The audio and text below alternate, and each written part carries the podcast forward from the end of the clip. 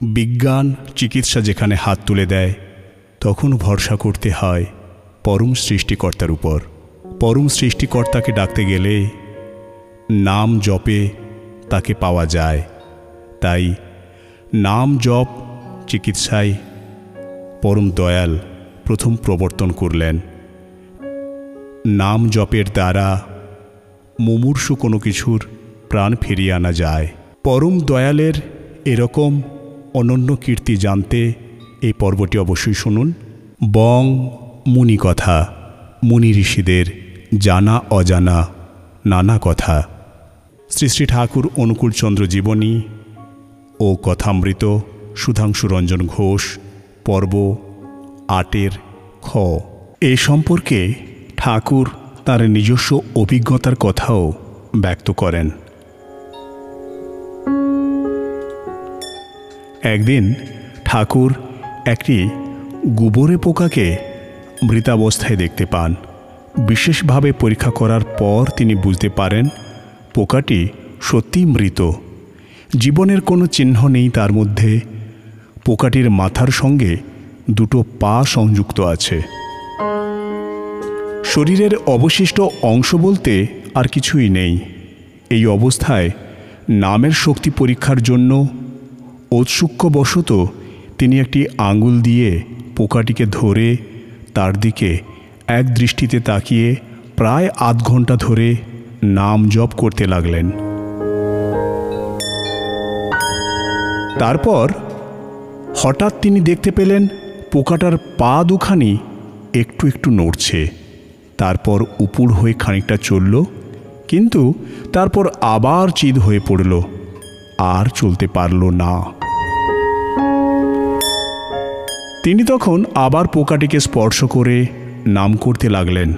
আবার পোকাটা একটু নড়ল এবং চলল, কিন্তু তারপরই আবার চিদ হয়ে পড়ল, আর নড়ল না। এইভাবে কয়েকবার পরীক্ষা করার পর ঠাকুর বুঝতে পারলেন, এর মাথা এবং পা দুটি ছাড়া শরীরের আর কোনো অংশ নেই, তাই নামের শক্তিতে এ প্রাণ ফিরে পেলেও তা ধারণ করার ক্ষমতা এর নেই। আরেকদিন ঠাকুর একটি মৃত আরশোলাকে স্পর্শ করে নাম জপ করার ফলে মৃত আরশোলাটি পুনরুজ্জীবিত হয়ে উঠেছিল। তার ফলে ঠাকুরের মনে এই বিশ্বাস দৃঢ় হয়ে ওঠে যে নাম স্পন্দনের শক্তি বলেই মৃত আরশোলা প্রাণ ফিরে পেয়েছে। এইভাবে তিনি আরও কয়েকটি ঘটনার মাধ্যমে নাম স্পন্দনের শক্তি সম্বন্ধে নিশ্চিত হয়ে ওঠেন।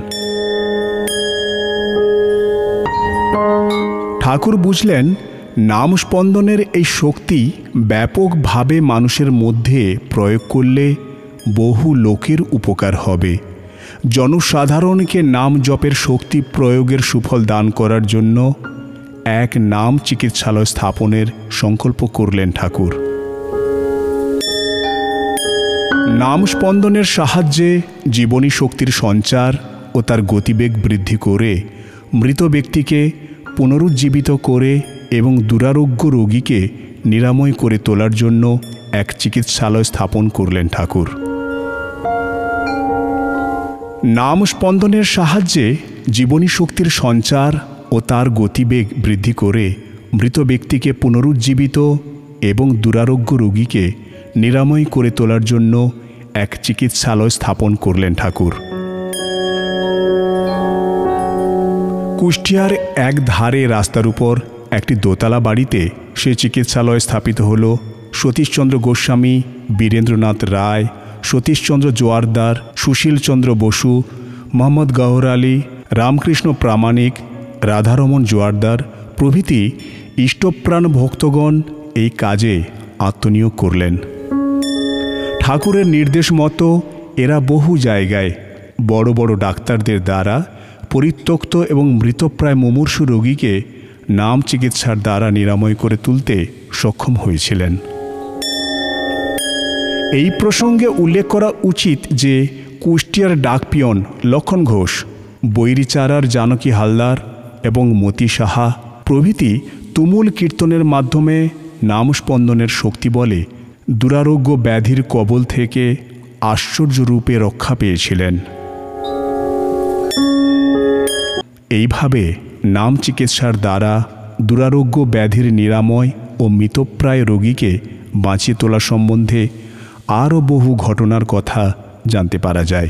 এ ব্যাপারে প্রত্যক্ষভাবে নাম চিকিৎসার সঙ্গে যুক্ত কয়েকজন প্রবীণ ভক্তের বিবৃতি বিশেষভাবে উল্লেখযোগ্য। এ বিষয়ে সতীশচন্দ্র তার প্রত্যক্ষ অভিজ্ঞতার কথা ব্যক্ত করতে গিয়ে বলেন, আমি নিজেও একবার একটি মৃতপ্রায় রোগীকে বাঁচাবার কাজে প্রত্যক্ষভাবে যুক্ত ছিলাম। রোগীর নাম শ্রীকান্ত সরকার। বয়স অনুমান সাতাশ আঠাশ। সে ম্যানেঞ্জাইটিস রোগে আক্রান্ত হয়। তখন এই রোগের কোনো চিকিৎসা ব্যবস্থা ছিল না। রোগীর আরোগ্য লাভের কোনো আশা নেই দেখে ডাক্তাররা তাকে পরিত্যাগ করে চলে যান। তখন রাত্রি এগারোটা, রোগীর নাড়ি ও হৃৎপিণ্ডের স্পন্দন একেবারে বন্ধ হয়ে গেল। সেই অবস্থায় আমি, আরও পাঁচজন, রোগীকে স্পর্শ করে একাগ্র চিত্তে নাম জপ করতে লাগলাম।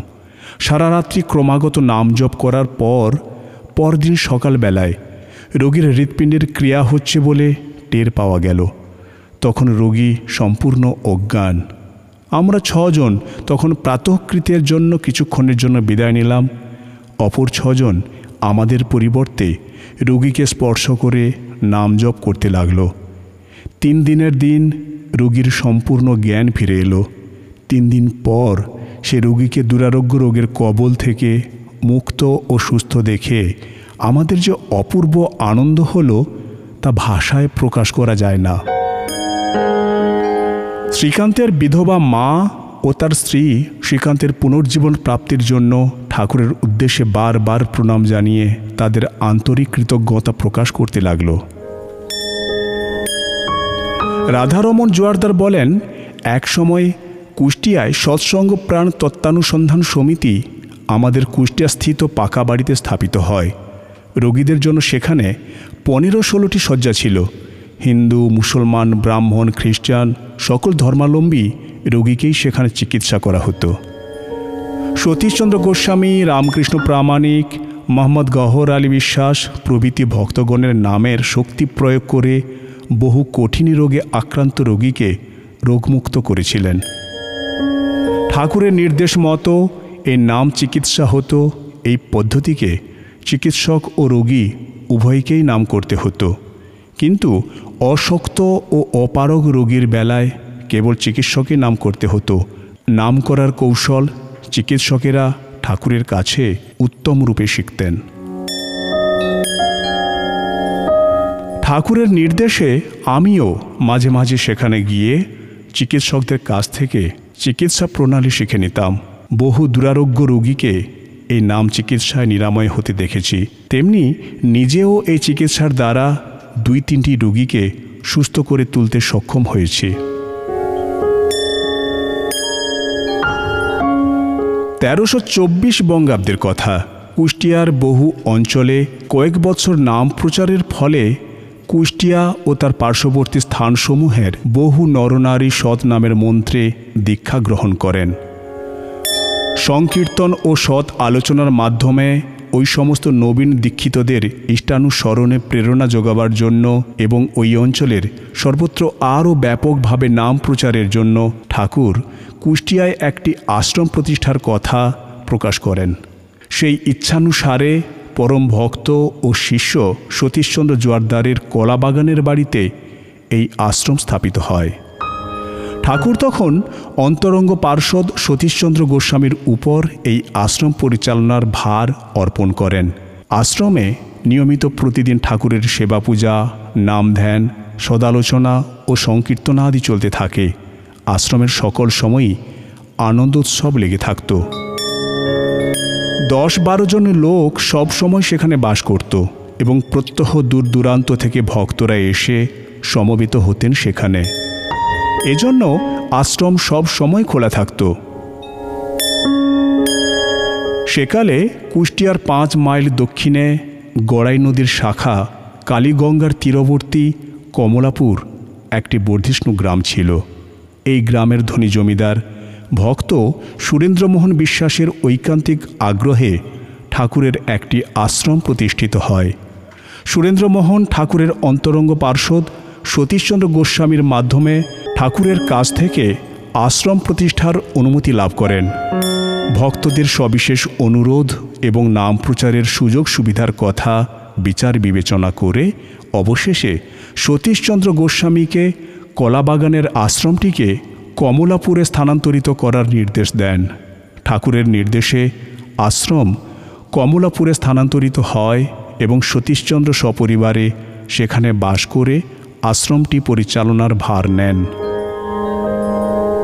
কলাবাগানের মতোই এখানেও নিত্য পূজার্চনা, নাম ধ্যান সংকীর্তন, সদালোচনা, ভক্ত সমাগম এবং আনন্দ উৎসব চলতে থাকে।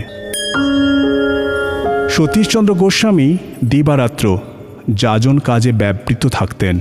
নিত্য সংকীর্তন দল নিয়ে নগরের বহু স্থান পরিভ্রমণ করে নাম সুধা বিতরণ করে বহু নরনারীর তাপিত প্রাণকে শীতল করেন।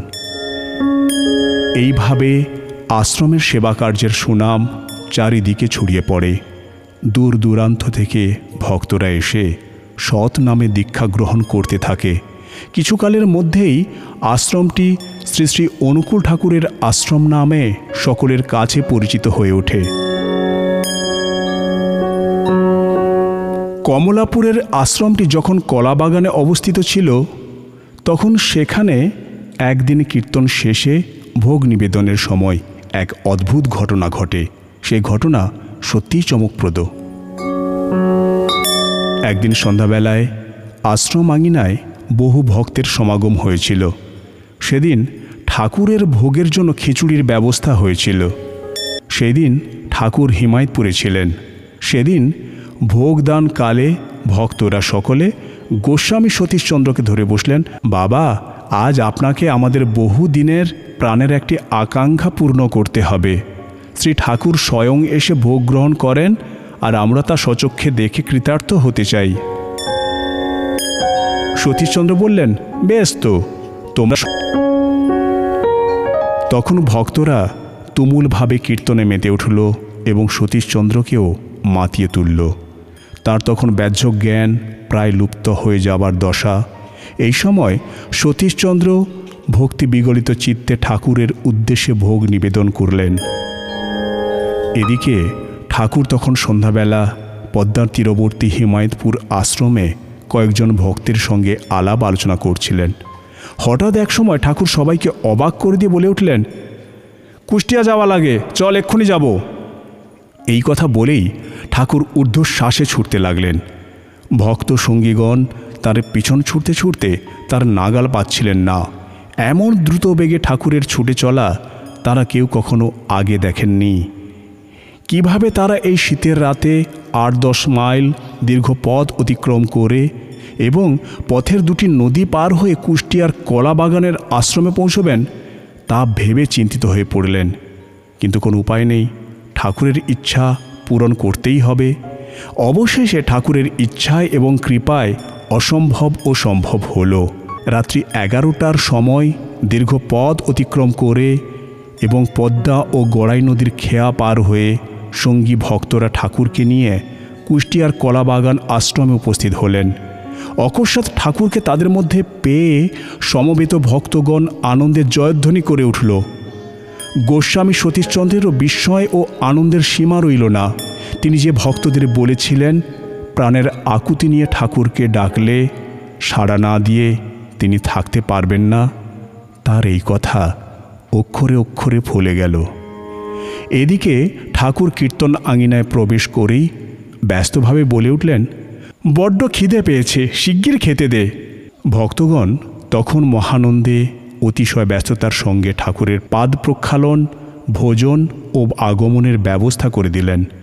ঠাকুরের ভোগের পর সকলে প্রসাদ পেয়ে পরম তৃপ্তির সঙ্গে বাড়ি ফিরে গেলেন। পরম দয়ালের এরকম অলৌকিক আরও অনেক কথা জানতে আমাদের এই পর্ব শুনতে থাকুন। জয় গুরু।